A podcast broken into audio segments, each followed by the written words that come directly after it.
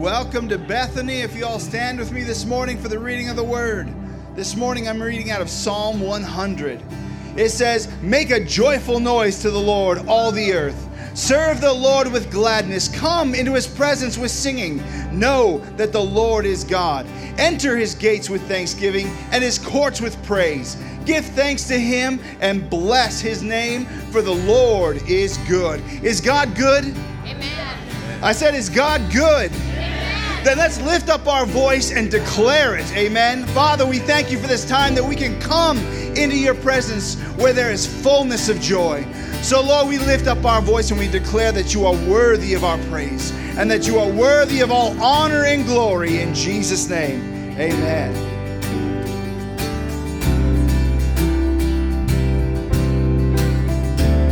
We worship the God who was. We worship the God who is. We worship the God who evermore will be. He opened the prison doors. He parted the raging sea. My God, He holds the victory. There's joy in the house of the Lord. There's joy in the house of the Lord today. And we won't be quiet. We shout out your praise. There's joy in the house of the Lord. Our God is surely in this place, and we won't be quiet. We shout out your praise. Oh, oh, oh. We shout out your praise. Hallelujah. We sing to the God who heals. We sing to the God who saves. We sing to the God who always makes a way. Cause he hung up on that cross and he rose up from that grave. My God, still rolling stones away. There's joy in the house of the Lord. There's joy in the house of the Lord today.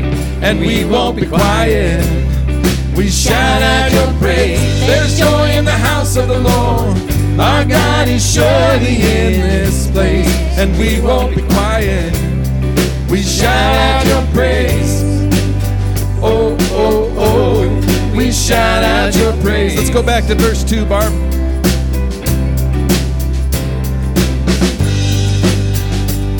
We sing to the God who heals. We sing to the God who saves. We sing to the God who always makes a way. Cause he hung up on that cross and he rose up from that grave. My God, still rolling stones away. Of the Lord. There's joy in the house of the Lord today. And we won't be quiet. We shout out your praise. There's joy in the house of the Lord. Shout out your praise in this place, and we won't be quiet. We shout out your praise. Oh, oh, oh. We shout out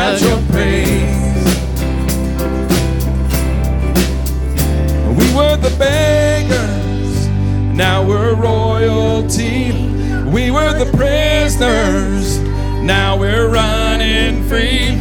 We are forgiven, accepted, redeemed by His grace.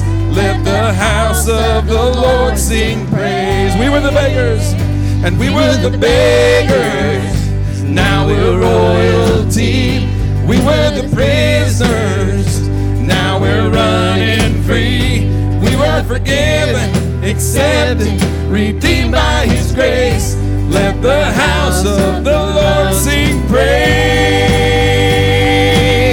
There's joy in the house of the Lord. There's joy in the house of the Lord today. And we won't be quiet. We shout out your praise. There's joy in the house of the Lord. Our God is surely in this place. And we won't be quiet.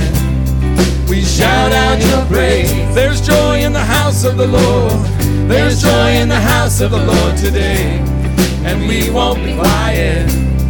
We shout out your praise. There's joy in the house of the Lord. Our God is surely in this place. And we won't be quiet.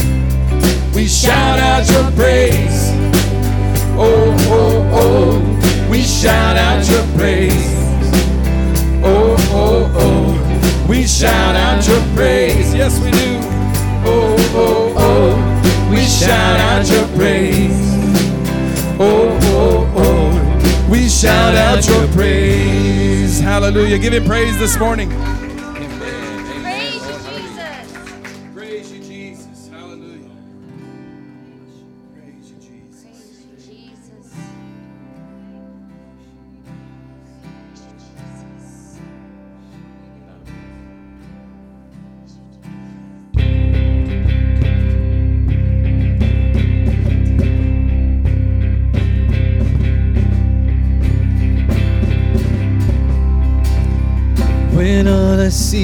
The battle, you see my victory.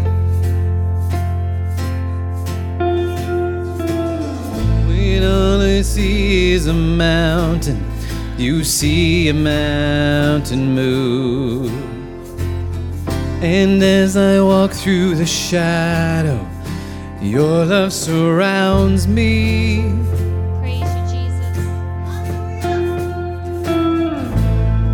There's nothing to fear now, for I am safe with you.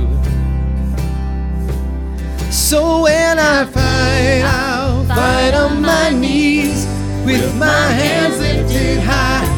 Oh God, the battle belongs to you.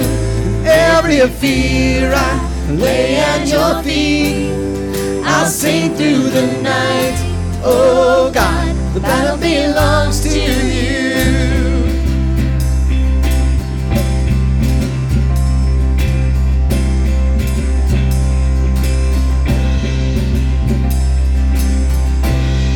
And if you are for me, who can be against me?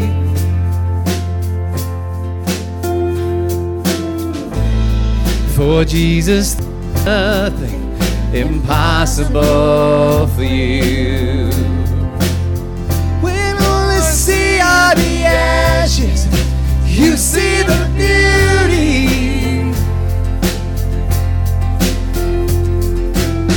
When all I see is a cross, God, you see the empty tomb.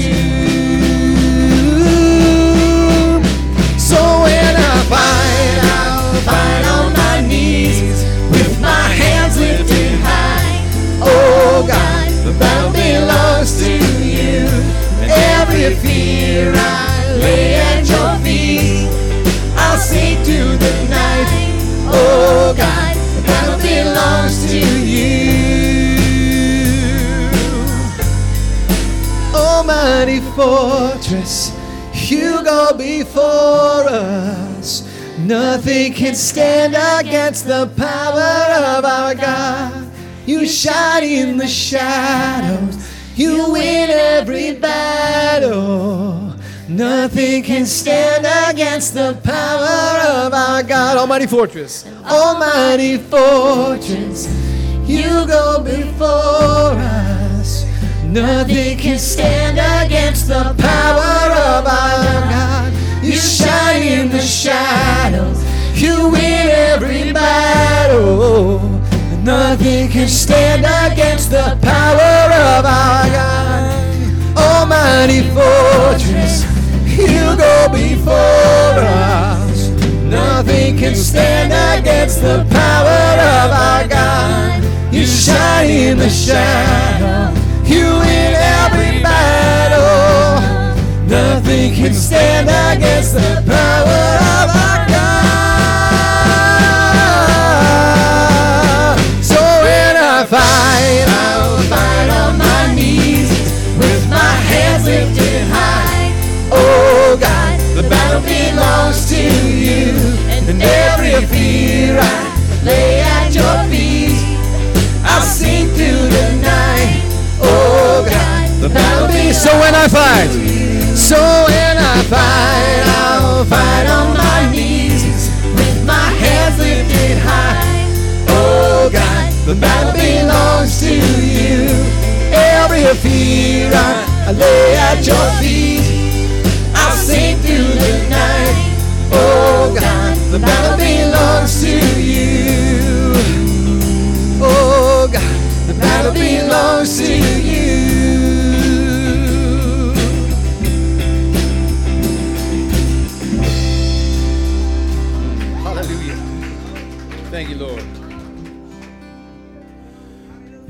God.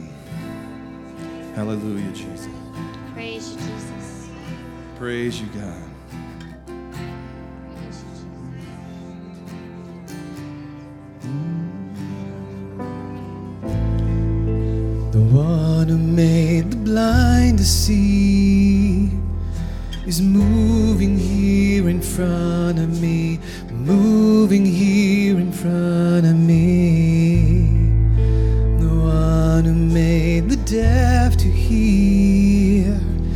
is silencing my every fear, silencing my every fear.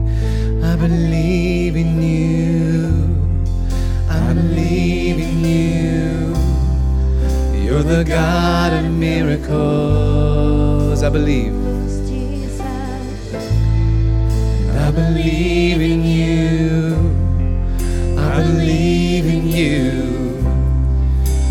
God of miracles.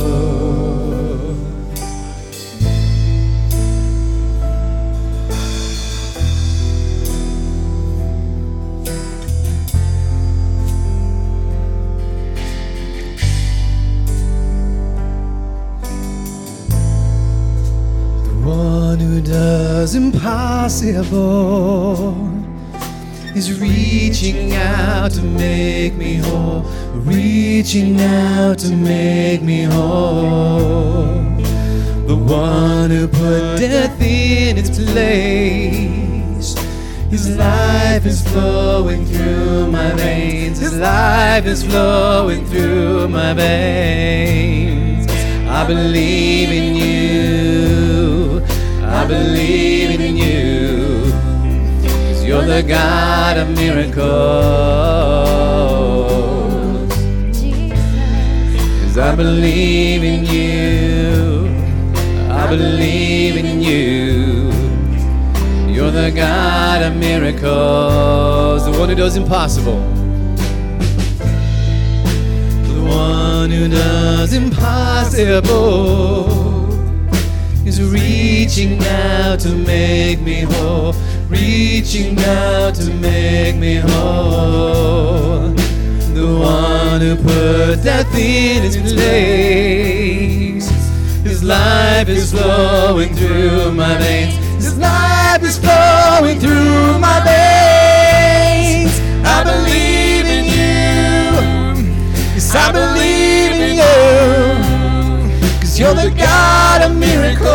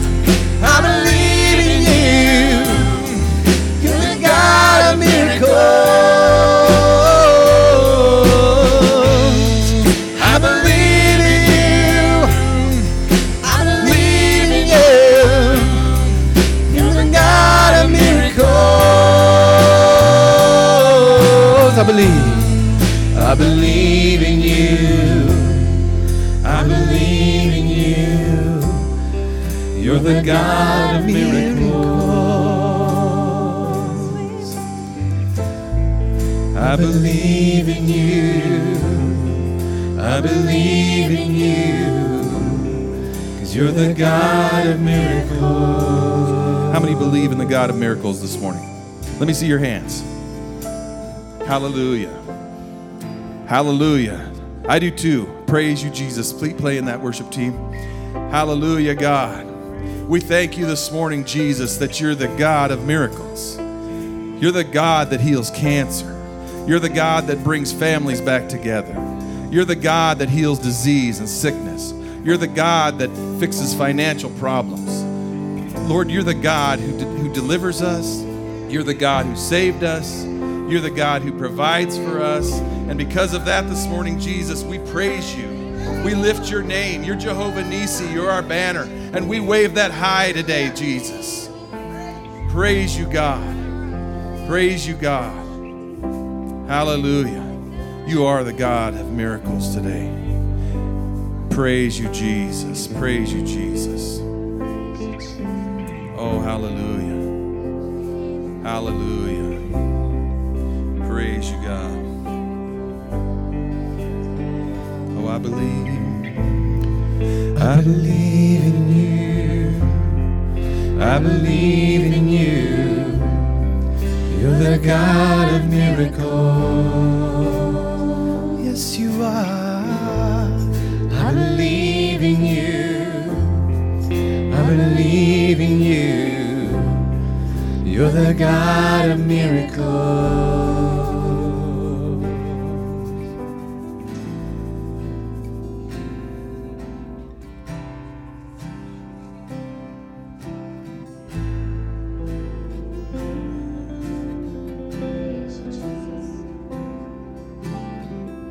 There's a grace when the heart is under fire. Another way when the walls are closing in. And when I look at the space between where I used to be and this reckoning, I know I will never be alone.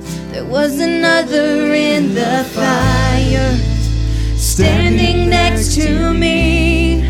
There was another in the waters, holding back the seas. And should I ever need reminding of how I've been set free, there is a cross that bears the burden where another died for me. There is another in the fire.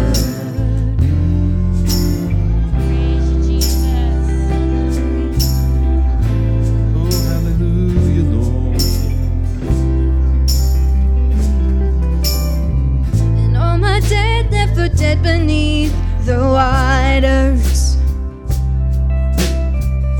I'm no longer a slave to my sin anymore. And should I fall in the space between what remains of me and this reckoning? Either way, I won't bow to the things of this world. I know I will never be alone. There is another in the fire standing next to me. There was another in the waters holding back the seas. Should I ever need reminding what power set me free? There is a grave that holds nobody. Now that power lives in me. There is another in the fire. Oh, there is another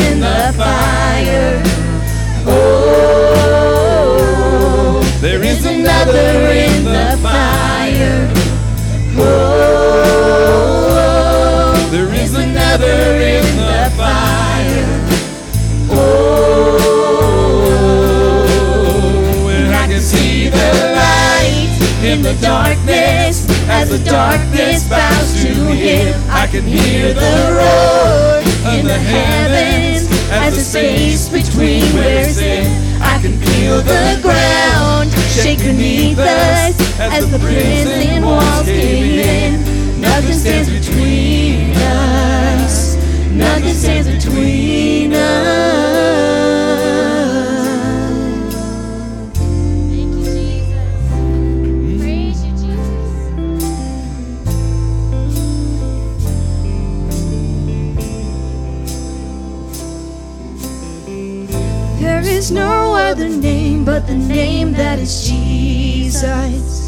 Hallelujah.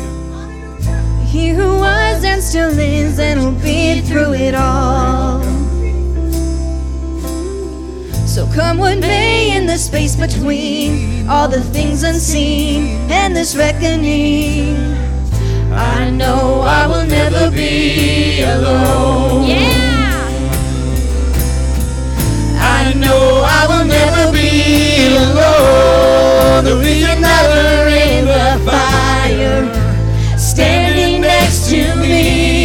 There'll be another in the waters holding back the seas. And should I ever need reminding, How could you beg to leave? I'll count the joy come every battle. Cause I know that's where you'll be. And I can see the light in the darkness as the darkness bows to him. I can hear the roar in the heavens as the space between where sin. I can feel the ground shake beneath us as the prison walls cave in. Nothing stands between us. Nothing stands between us.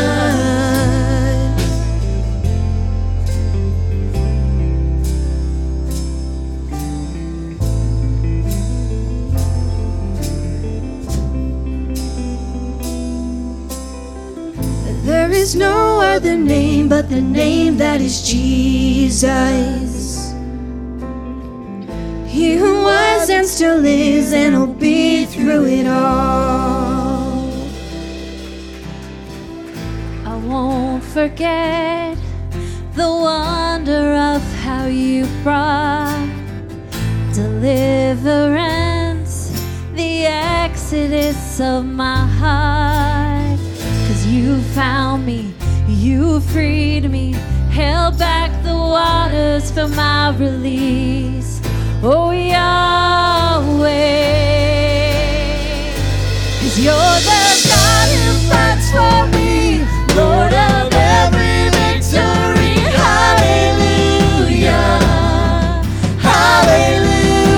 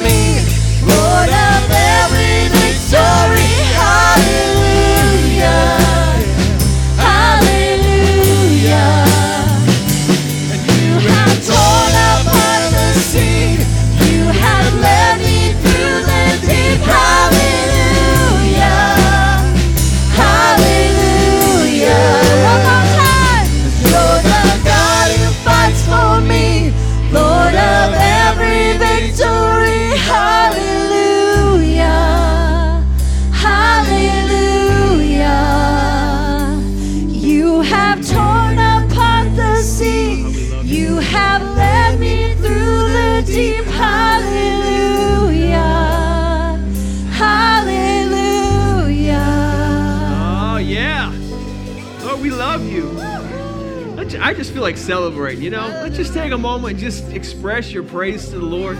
Just say, Thank you, God, for what you delivered me from, how you set me on high with you. Father, I thank you for your victory in my life, your goodness, what you, what you brought me into. Lord, you're so good. You're so good. We just take a moment and just say, Lord, thank you, thank you, thank you, thank you. Thank you, thank you, thank you, thank you, thank you, thank you, thank you, thank you, Lord. You're so good. You're so good. You're so wonderful. You're so merciful. You're so kind to us. You're so, so good, Lord. You're good. You have torn apart the sea. You have led me through the deep. Hallelujah.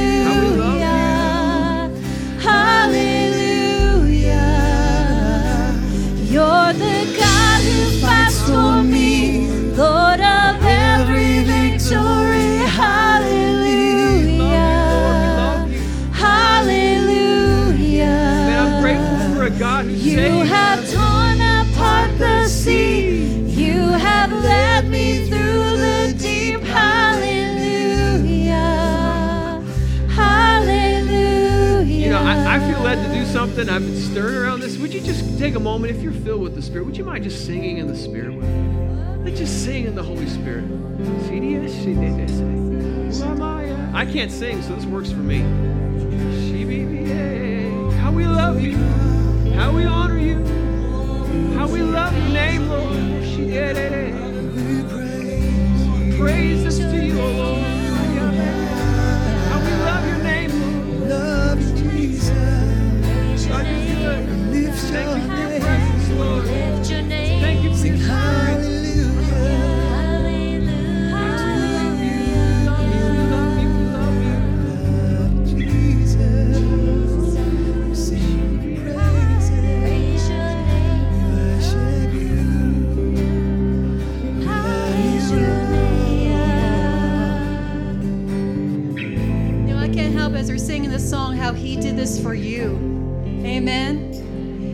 He tore apart the sea. He tore the veil for you. Amen. I can't help but think that His promises are yes and amen in our lives.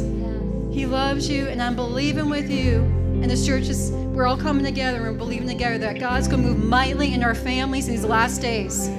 Hallelujah. He is going to move in powerful ways because He is the God of miracles. Nothing's too difficult for God. Amen. Because by faith we overcome by the word of the Lamb and the blood of His testimony. Amen. We overcame by the blood of the Lamb and the word of His testimony. God is so good. We just thank you, Lord. Hallelujah. I just love the presence of the Lord, man. There's such Jesus. a sweet aroma here. And you know what it is? It's the love of God. And we are so grateful that you're here today. You, you- you see someone new, turn around and say hello to them. We want to welcome you out to the house of God. It's good to fellowship with you today. What a great job, worship team, man. It was beautiful to worship with you today.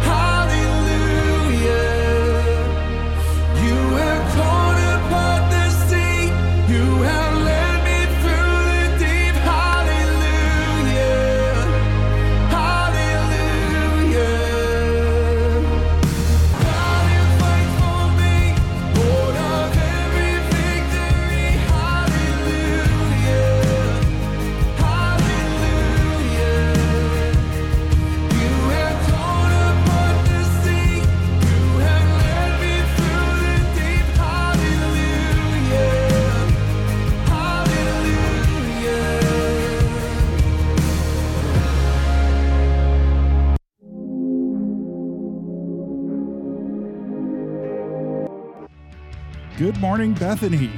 So glad you could make it out today. Do you like free stuff? Is it your first time here? Grab a connection card from the chair in front of you, fill it out, and take it to Guest Central for free stuff. Hope to connect with you soon. Hi, Bethany family.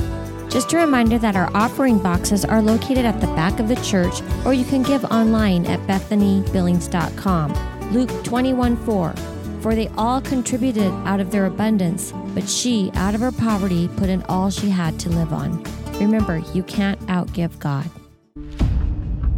Sunday fun day for the back to school Sunday fun day time. We have a food truck. We have an ice cream. We have a rock climbing wall. And we have an axe throwing. This will be lots of family fun.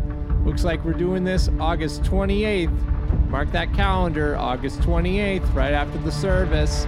Also, we have a snack drive for the Canyon Creek uh, School doing a snack drive, so please bring that non perishable donations being via snacks for the Canyon Creek School snack drive.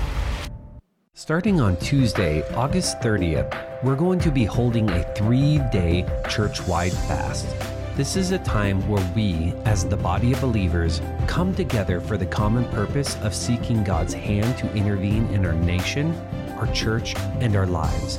We will be meeting each day at 6:30 p.m. in the church to join our hearts and prayers into a single voice knocking on the doors of heaven. We want to extend an invitation for you to join us during this special time.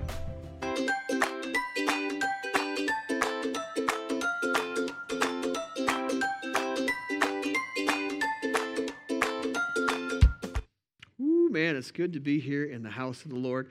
Hey, I think next Sunday we're doing some water baptisms. It's double dunk day, and then we're going to go up to the Oasis. And I, I've had a great list of people signing up. I had one young man volunteer to swim down the river in case anyone drifts away, and he'll grab him. He says he's a good swimmer, so nothing to be afraid of. I think we're, I went and looked at the river. I think we're going to take that spot over to the left uh, right before the bridge. That seemed to be a pretty easy spot to get into. So it'll probably be uh, on this side of the bridge, on the left hand side. That's the spot I'm aiming for. There should be a little sign out there to catch it, but we are going to have us a great time getting baptized. Amen. If you haven't been baptized, it's your moment. Sign up out there in the foyer. And then shout out to everybody who did VBS with us, man. That was a ton of fun. My kids were depressed when it's over. They had so much fun running around. I want to thank everybody for your help.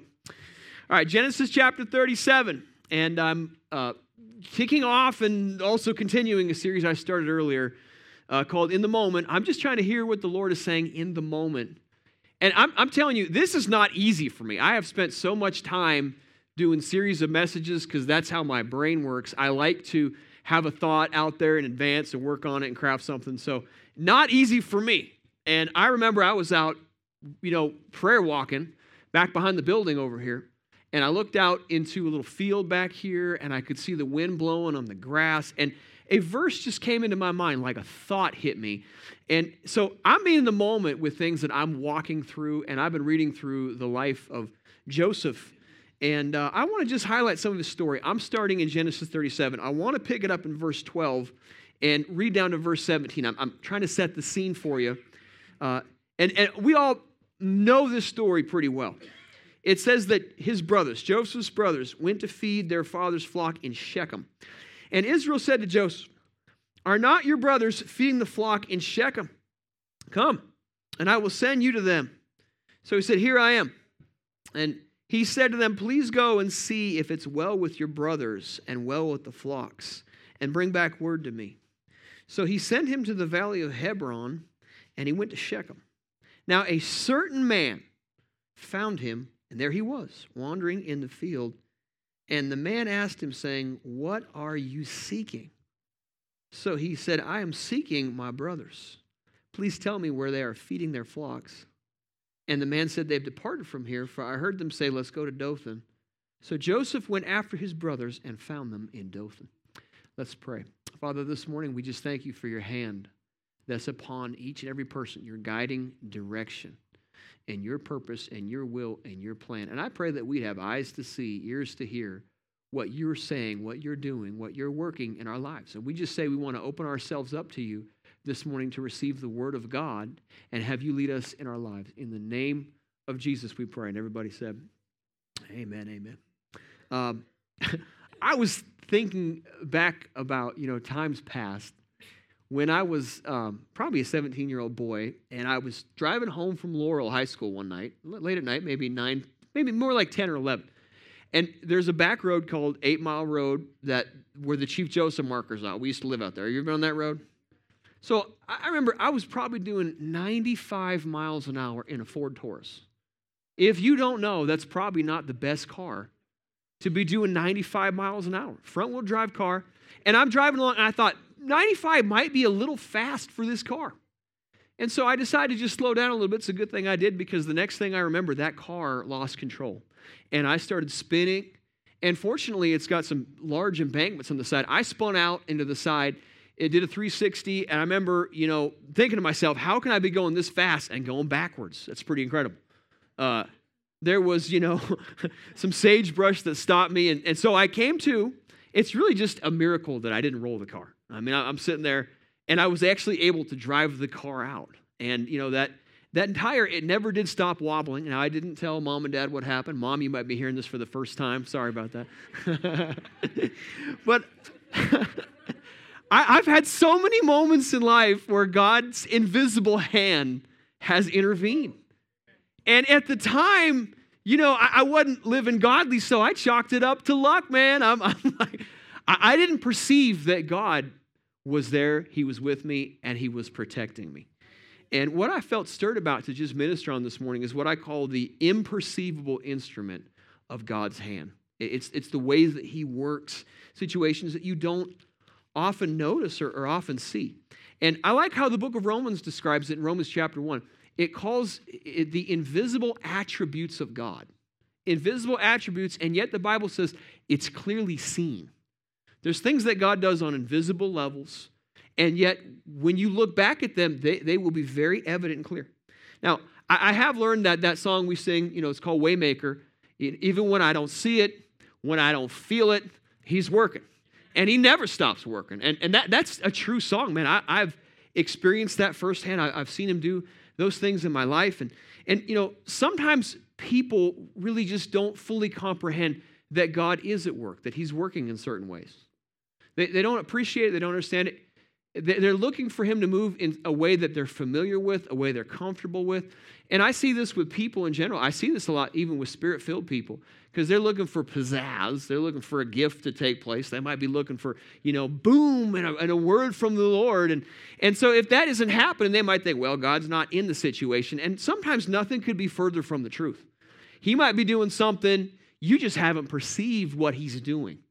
And I'm telling you, this is one of the great ways in discovering who he is and walking with him and finding out that he is alive and well and involved. And you can see it here in the life of Joseph. So I had a couple, you know, just things the Lord put in my heart that I could make observation with as I was reading through his story. Now, I want to highlight Genesis 37, verse 15.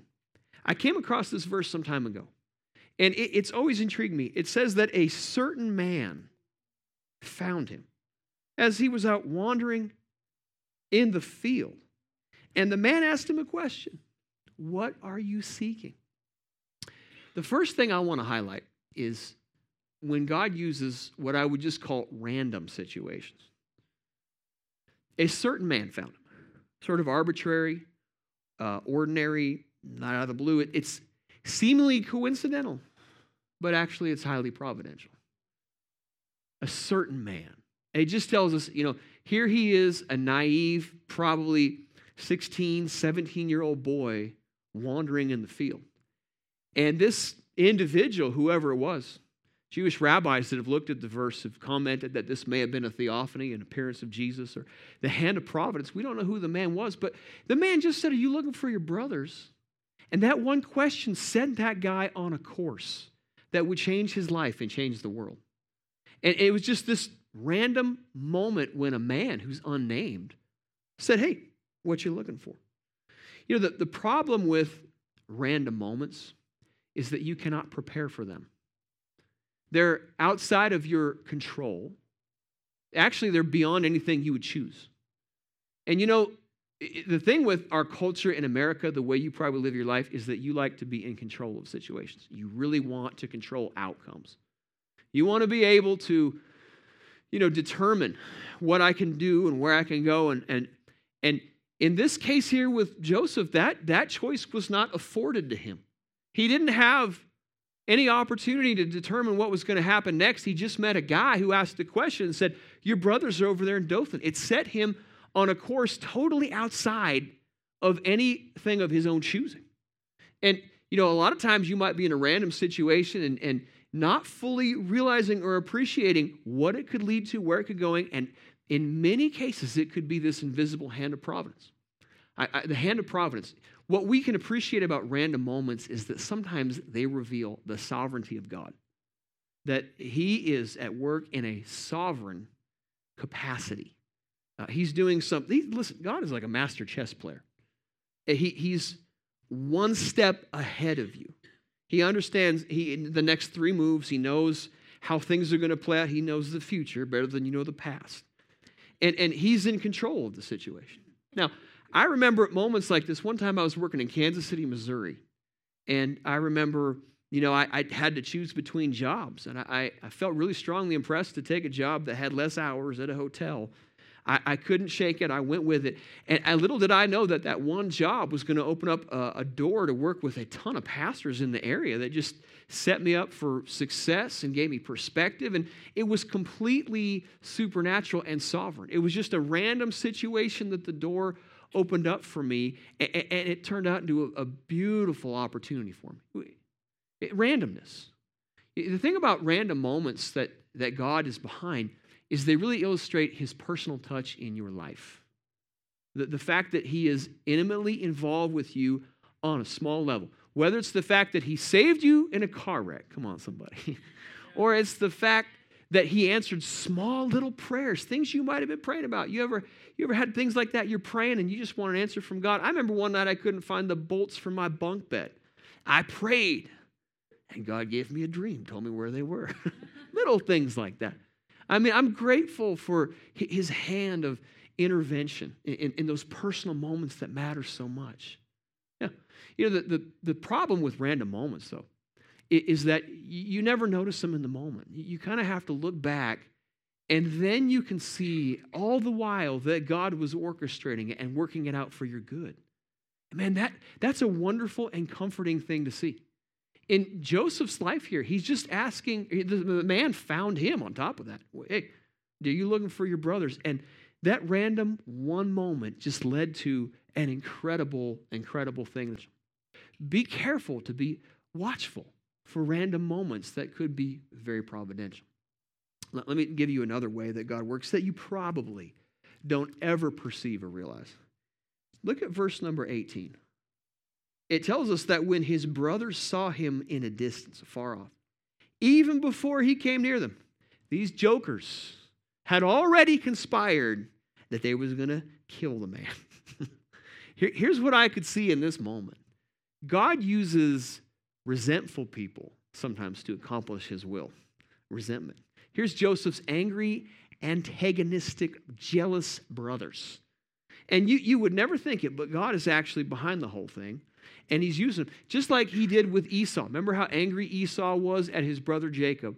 And his anger and his frustration pushed Jacob out to be with Laban's family, where he would end up, you know, raising 12 children and, and setting up Israel's destiny. It was an angry man that pushed him out. Probably everybody in the room has had to deal with somebody who's resentful, or you might have actually been the resentful person.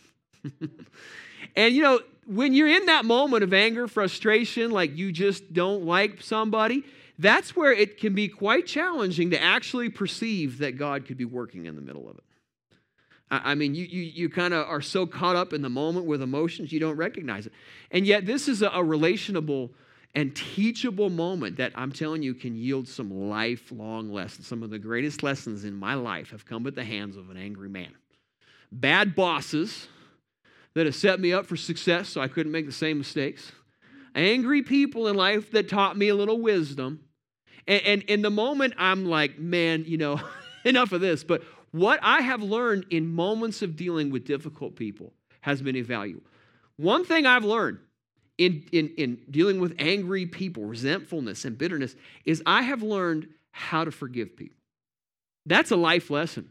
That's a coping skill that people in this era of time don't seem to understand. That forgiveness might be one of those things that frees you up, eh, releases you to be a blessed, walk in peace with your life. I'm so grateful I've learned how to forgive people. You know, I remember being in high school, and I think the reason I was going so fast is because at that time I was kind of an angry man. You ever dealt with the young, angry adolescent male? I fit the I fit the mold, man. I had some anger issues in my heart. I'll never forget though when I got right with the Lord and my sisters who knew I was angry and I made amends. I, I was the resentful man. And I just remember that that forgiveness that was extended. What a blessing, man, to have forgiveness. I learned it. I walked through it.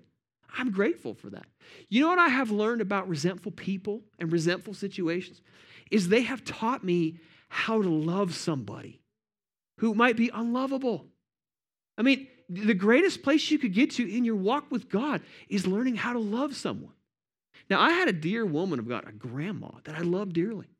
And she was telling me about a family situation she's going through.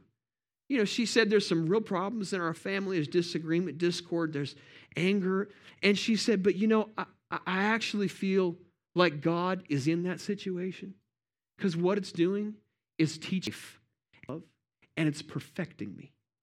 And here, I am, elderly in life, and understanding that this difficult situation is growing me. It's like God never stops working with you. And He might use an instrument that's painful, but it's sharpening you. And, and man, she had the spiritual insight to perceive what God was actually doing in the situation. God was at work using that situation to teach someone how am I going to love people? How am I going to move beyond this? You know, bitterness and, and resentful people, angry situations, they have taught me how to worry less about what people think. I'm way less concerned about the opinions of somebody else. Man, that, that is a freeing thing. One thing I enjoy about getting older in life, I don't seem to care as much about what people think. And I'm able to move beyond the fear of man. You know, what you think people are going to do or think about it. And it's like, man, I'm not even concerned. I'm concerned about how am I going to walk with God? How am I going to raise children? I, how am I going to love people? That, that's, that's what it's bringing me through. And I, I've just discovered if you handle these situations the right way, it'll make you a better person. Not a bitter person, a better person. I meet a lot of people who are bitter. I don't meet a lot of people who process what's going on in difficult situations with people and become better. And if you know the end of Joseph's story, you know at the end, he did forgive his brothers. He became a better man because he perceived that God was setting it up. So sometimes he will use clowns to help you grow. Come on, somebody say amen. Anyone ever met a clown before? Yeah, difficult. you know, his brothers decided maybe we should not kill him. Instead, we should make some money. Let's just sell the man off into slavery. You know, I, I, I had sisters that I used to get you know angry with, and I, I thought about killing them, but I never did. If I could have sold them in those days, I might have. But I, they sold the man. The story picks up in chapter 39. Uh, and Joseph, you know, is sold into the house of a man named Potiphar, captain of the guard. Look at verse 2. It tells us the Lord was with Joseph. He was a, a successful man. One thing that frustrates me about the Bible is it doesn't tell us exactly how it was he was successful. The master insight into what he was doing, it says he was in the house of this man named Potiphar. And the master, Potiphar, saw the Lord was with him and that the Lord made everything he did prosper in his hand. I, I don't know, you know, what all he's doing, taking care of goats and sheep, or if they're multiplying, or, you know, what exactly he was doing as a as slave into this man, but the house evidently was clean. Maybe he got the work done of two maids and didn't have to, he could have got rid of one of the maids. I don't know. So it says that Joseph found favor in his sight and served him. And then from there it says he made him an overseer of the house and all that he had he put under his authority. It's communicating the idea that Joseph's gift is at work, and it, he ends up like, you know, taking over the man's finances, running the home, running the estate. And I could talk here about the favor of God, how you, God uses it. But what I really w- was drawn to was another thing that God uses that you probably don't even perceive, and that is repetition. God uses the repetition of our talents. He'll use something that is repetitive. Joseph was a faithful man, faithful with his responsibilities, faithful with the ability that God had given him, organizationally, administrationally, and he's also got wisdom on top of that. And it does remind me of what Jesus talked about in the parable of the talents. You know, you, you got to use the gifts that God has given you, and if you're faithful with the few, God will make you rule over many things. So his his faithfulness, you know, will demonstrate itself on behalf of somebody who's really good at doing those little, seemingly insignificant things. This is what God uses that you often don't perceive monotony. He uses situations that are, you know, routine and, and, and a behavior that's, you know, developed over time, and you might even get bored with it. But as long as you're practicing behavior in little things and little bits of faithfulness, it's like God uses that to really grow a gift. And not only that, it, this was a reoccurring, repetitive cycle in Joseph's life. You can see it play out. I mean, he's with Potiphar and he's taking care of everything in his home. He's being faithful. That he, he's just, you know, there to administrate little things and, and that's producing, it's fruitful. Everyone can notice it. And if, you know, Potiphar's cougar wife hadn't got longing eyes, he probably could have stayed there for a while, but you know what happened? He ended up in prison. And the same thing happened. I don't know how he went from cell block E over to cell block A, where the political prisoners are kept. But somehow his faithfulness and administration abilities was at work, so he ends up with the high profile prisoners, the real good ones, the butler and the baker, who the Pharaoh got mad at and threw out into prison. And in that place where he'd been faithful and serving at the prison, uh, the butler and the baker, you know the story, they had these dreams. that came to him, and he is interpreting dreams for them. He, he's got this skill set like Daniel the prophet had. I mean, uh, wisdom to be able to do that. That is a gift. That's a spiritual gift. He's exercising. He's operating in that. He's working, and, and it's, it starts to grow in his life. God gave him a little talent, but he's being faithful with it. And, and it's, it starts to grow in his life. You, you can see repetition at work. You know, the thing about repetitive behavior is that it hones your skills. Little over and over and over. I remember playing sports in high school, and in order to really get good at shooting a basketball, I, I had to go out in my driveway and I had to shoot a couple hundred shots every day. I mean, over and over and over because I was trying to create muscle memory, just, just doing something repetitively until it became natural. And it took me a few months. I was actually able to change my shot so I became a more effective player. You know, I, I found similar things like, you know, working on my house. I mean, I, I got pretty handy with tools and it just came from repetition. And you know what I noticed was hanging out with some friends of mine last week. I had a great time with my friend evangelist Chris Michelson. Man, he was a ton of fun. And he is an evangelist. You know, evangelists are just going to evangelize. You got to get out of the way and, and let them do their thing because, like, he just loves to do it. He goes places, witnesses to people. It's a natural thing. He's exercised that gift.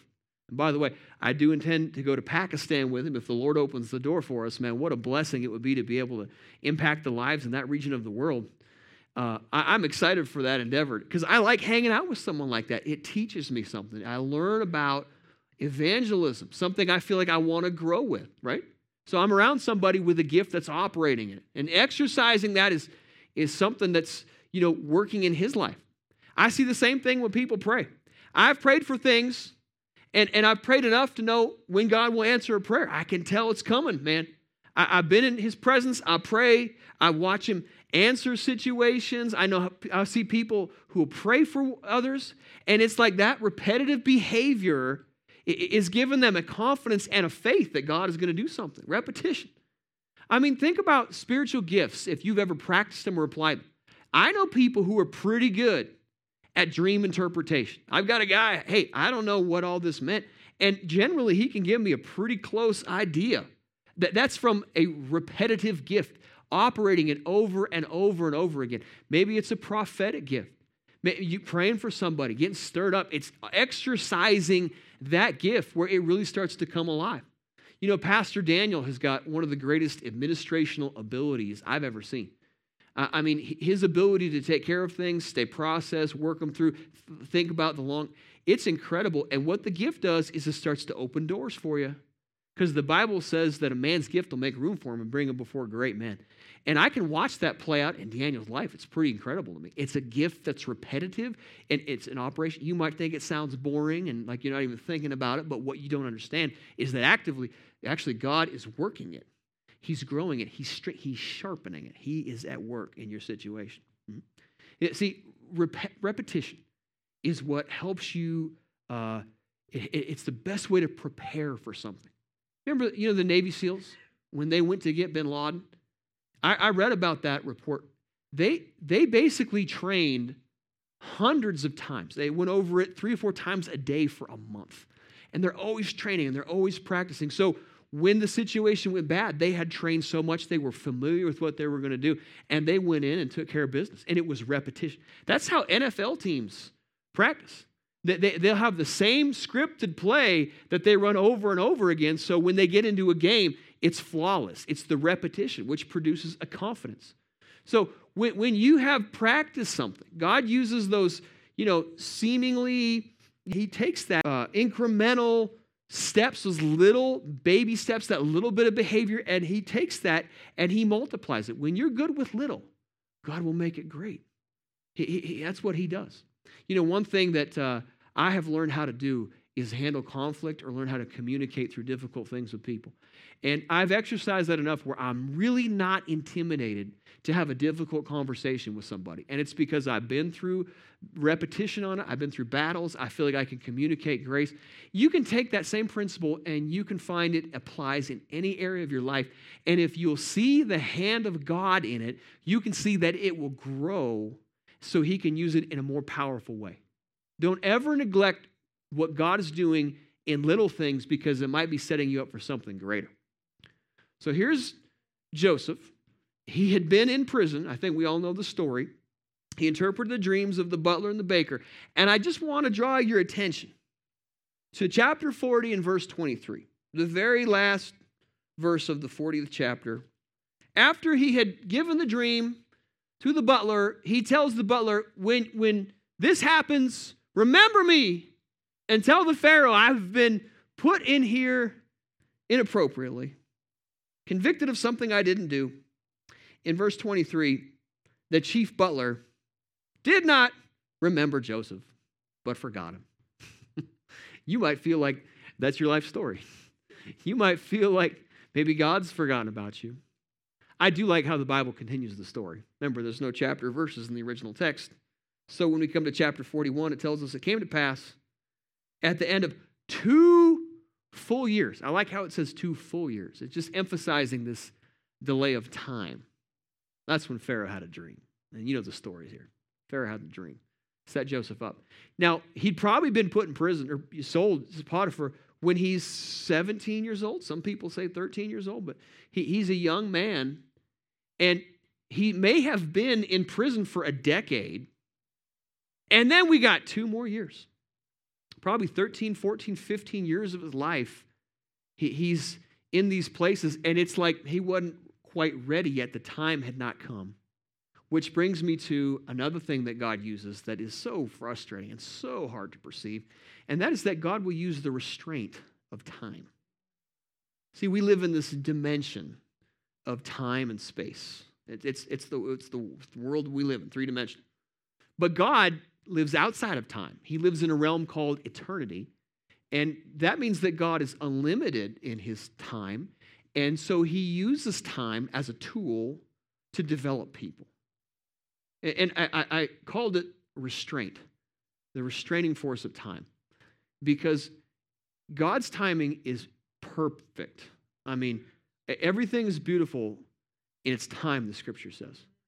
And you can try to force because outside of that time, you can try to holler, you can try to kick, you can try to force things to happen, you can do everything you can. But if it's not in God's time, his blessing won't be there. And he uses this, this thing that we call time in your life as a way of growing and developing you. It's just for those of us who live in a fast food, microwave American society with the internet, it's very hard to understand it. It's, it's, you get frustrated by it because you're not used to it. But God does use time, He uses it as a test. I like the psalmist said, Psalm 105, verse 19. It tells us that until the time for Joseph's word came, to pass, the word of the Lord tested him.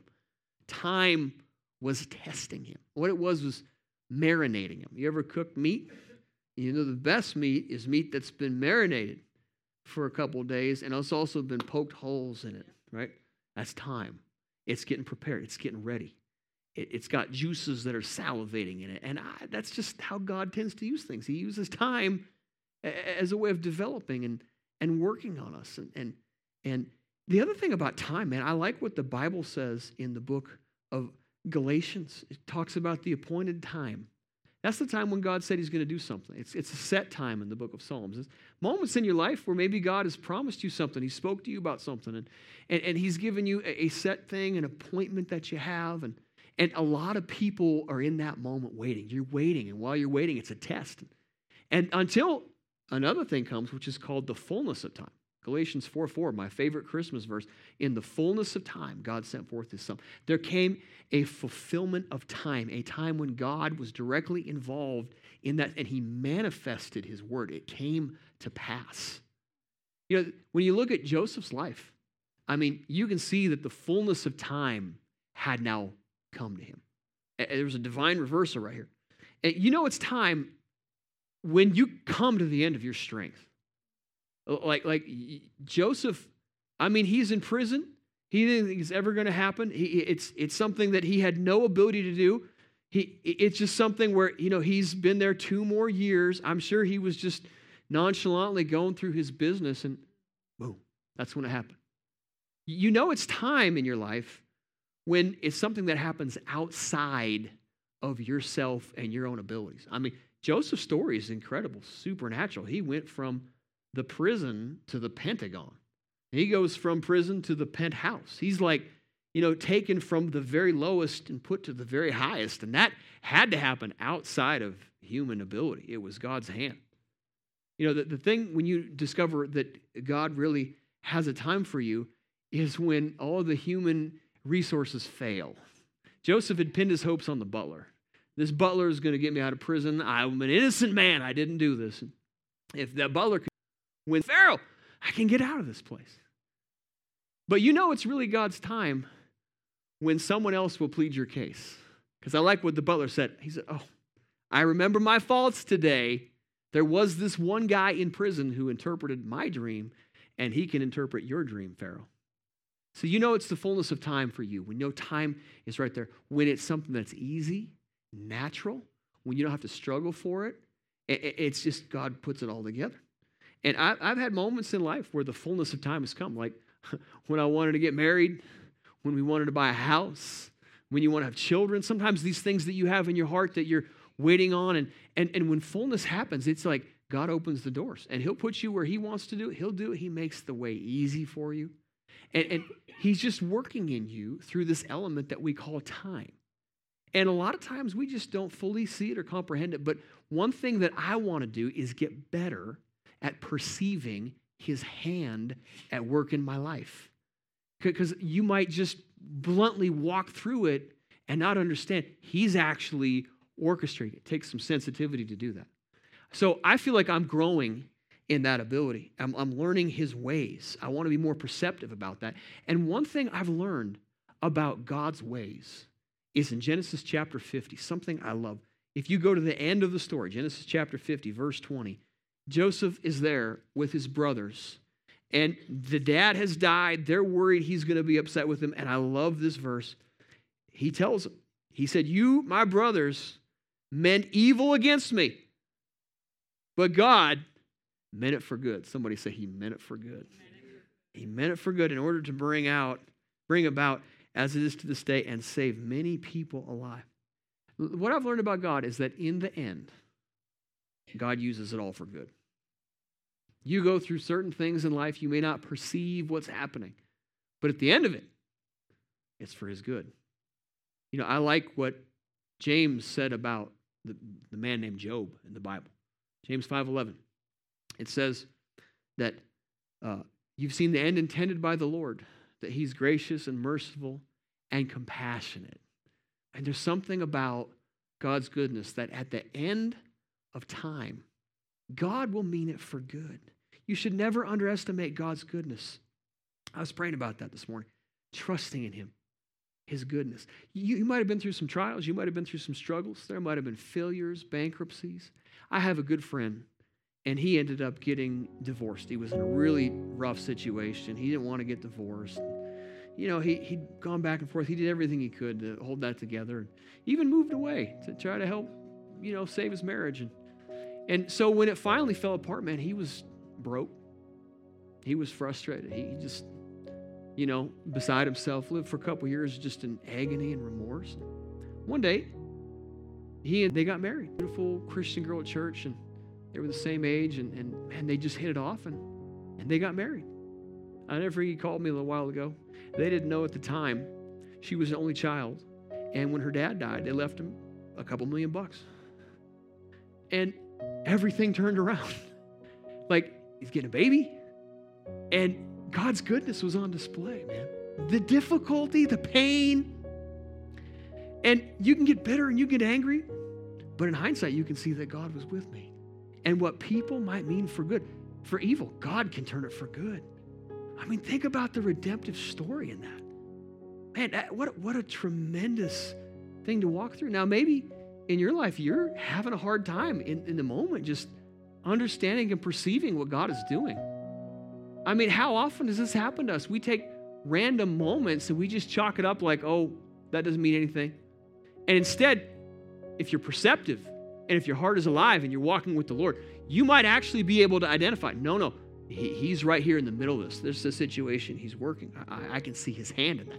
Does anyone need to grow in that, or am I the only one? I could take a random moment and perceive that God is in it. Or what about resentful people? I mean, when you want to hit somebody back because they're, you know, angry, you might understand that God is at work, working on you, developing you, perfecting you, do, doing some things that that you know you're like, wow, what what is happening in this situation? And and it's God's work. I, I tell you, I always try to look for the best in people, even when there's a problem. I try to find the best, and that has helped me identify the hand of God and how to minister in a situation, even with someone who's bitter. Yeah. Or, you know, these repetitive things, man. You know, there's a great verse in 1 Timothy 4, verse 14, and it says, Do not neglect the gift that's in you, given to you by the Holy Spirit. I find a lot of people do not appreciate the gifts that God has given them, the skill set He's put before you. And so as a result, you never really do develop it, never do use it. You're not really super fruitful with it like you could be for the Lord. And all it takes is that natural ability to exercise it, be aware of it, and start blessing somebody. Maybe it's, and if you could just get, maybe it's generosity or uh, stewardship or administration or your willingness to be a servant somewhere. And if you could just get that applied and appreciated, that over and over behavior could multiply into something great for you. Just be aware of it. Yeah. Or, you know, of course, we're dealing here with the restraint of time. Maintain, that's what pa- patience is when you stay positive, expecting an outcome even when you get a long time waiting. And that, that's an attribute of godliness and people. And I know for me, I have had the restraining force of time work great things in my life. I know it's been easy, but it's at work. So perhaps those are areas for you to grow in. And I just want to pray that we be aware and sensitive to what the Lord is doing in our lives and situations because these things are not easy. They're, they're difficult to see, they're difficult to perceive, they're even more difficult sometimes to appreciate. Would you pray with me? Father, I just pray over each and every one of these people. You know the hairs of their head. You are so personally involved. And I pray, Lord, for eyes to see, ears to hear, to be open and aware and situation of all that you're doing, of all that you're working. Lord, I pray that we would be perceptive to the Holy Spirit, perceptive to your ways, aware of them. In the name of Jesus, we pray. Amen and amen. Amen. I I, uh, I was thinking about the life of Joseph here. It's really a remarkable thing. Uh, Joseph is the greatest type of Christ. So there's somewhere between 40, 60, some people say as much as 100 parallels between the life of Joseph and the life of Jesus. I mean, whether it's you know the, the fact that he's a child of promise or you know he's loved by his father and yet hated by his brothers. Jesus was betrayed by his brothers. It's interesting that he was betrayed, Jesus was, for the price of a slave 30 pieces of silver. The price of a slave is what Joseph was sold into Egypt for. And yet, you know, Joseph rose to prominence just like Jesus did. And, and so these parallels are incredible. I think my favorite parallel here, my, one of my favorite verses is, is when Joseph comes to grips with the fact that it wasn't you that put me here, it was God who sent me ahead of you to save life. He sent me ahead. And that's what Jesus did. He was sent ahead of us to save life. For the Gentiles, for people outside of the God. Joseph saved the whole world. He wanted to do that for you and me in our life. He was sent ahead. And I, am just grateful for his hand like that. You know, I um I'm excited today because I'm going to drive up the Beartooth Pass. They finally opened it up. And it will be fun to go up there. Last time I was going up the Beartooth Pass, at, we stopped at that rest stop outside of Red Lodge. And I remember Elizabeth and I were driving, and we met a guy there. And he actually happened to be a pastor on staff at a church in Texas, and someone I listen to all the time. It was a random moment, but God used it to, to just encourage me. I mean, I took that moment like, wow, that's pretty incredible. So this, they have guardrails. You know, the Beartooth Pass is quite a road, right? You're going up there on the switchbacks, and they have guardrails because if you uh, if you go off that road, you're going to die. so when I think about the blood of Jesus, I, I think about it's like that guardrail that keeps us safe and protects us because on the other side of that, without the protecting force of his blood, man, you're driving down the cliff to a sure death. And that is what eternity is without Jesus' blood. It's a barrier in your life. I'd like to give you the opportunity to accept the Lord. Every head bowed, every eye closed, man. I mean, like, if you're going down the road of life and you realize there's a cliff, Jesus' blood is what can keep you safe. If you've never put your faith in his blood or accepted him or received him, I want you to put a hand up and I will pray with you. Anyone who hasn't received that, I see those hands. Let's pray. Let's just say, Father, thank you for your blood. I, I ask you to forgive me of my sins. I want to live for you. I want to walk with you. I want to know you. I accept your forgiveness in my life. In Jesus' name, amen. And if you prayed that prayer and you're sincere, man, the Bible says you will be saved. If it's faith that comes from a sincere heart. Hmm. I'd like to meet you if you prayed that prayer. Let's stand up. Man, I just feel the what I, the presence and the goodness of God. I feel like a couple of people in here question God's goodness because of situations that they have been through in life. Sometimes I do that. But I've convinced myself that it's because I haven't got to the end of the story yet. Like, I think if you could look back in life, even you right now could look back at situations, you'll find his hand was there and it was it was good in the end. The end intended by the Lord truly is good. So if you want prayer for something you're going through, a battle or something, I would love to pray with you. Man, the altars are open right here.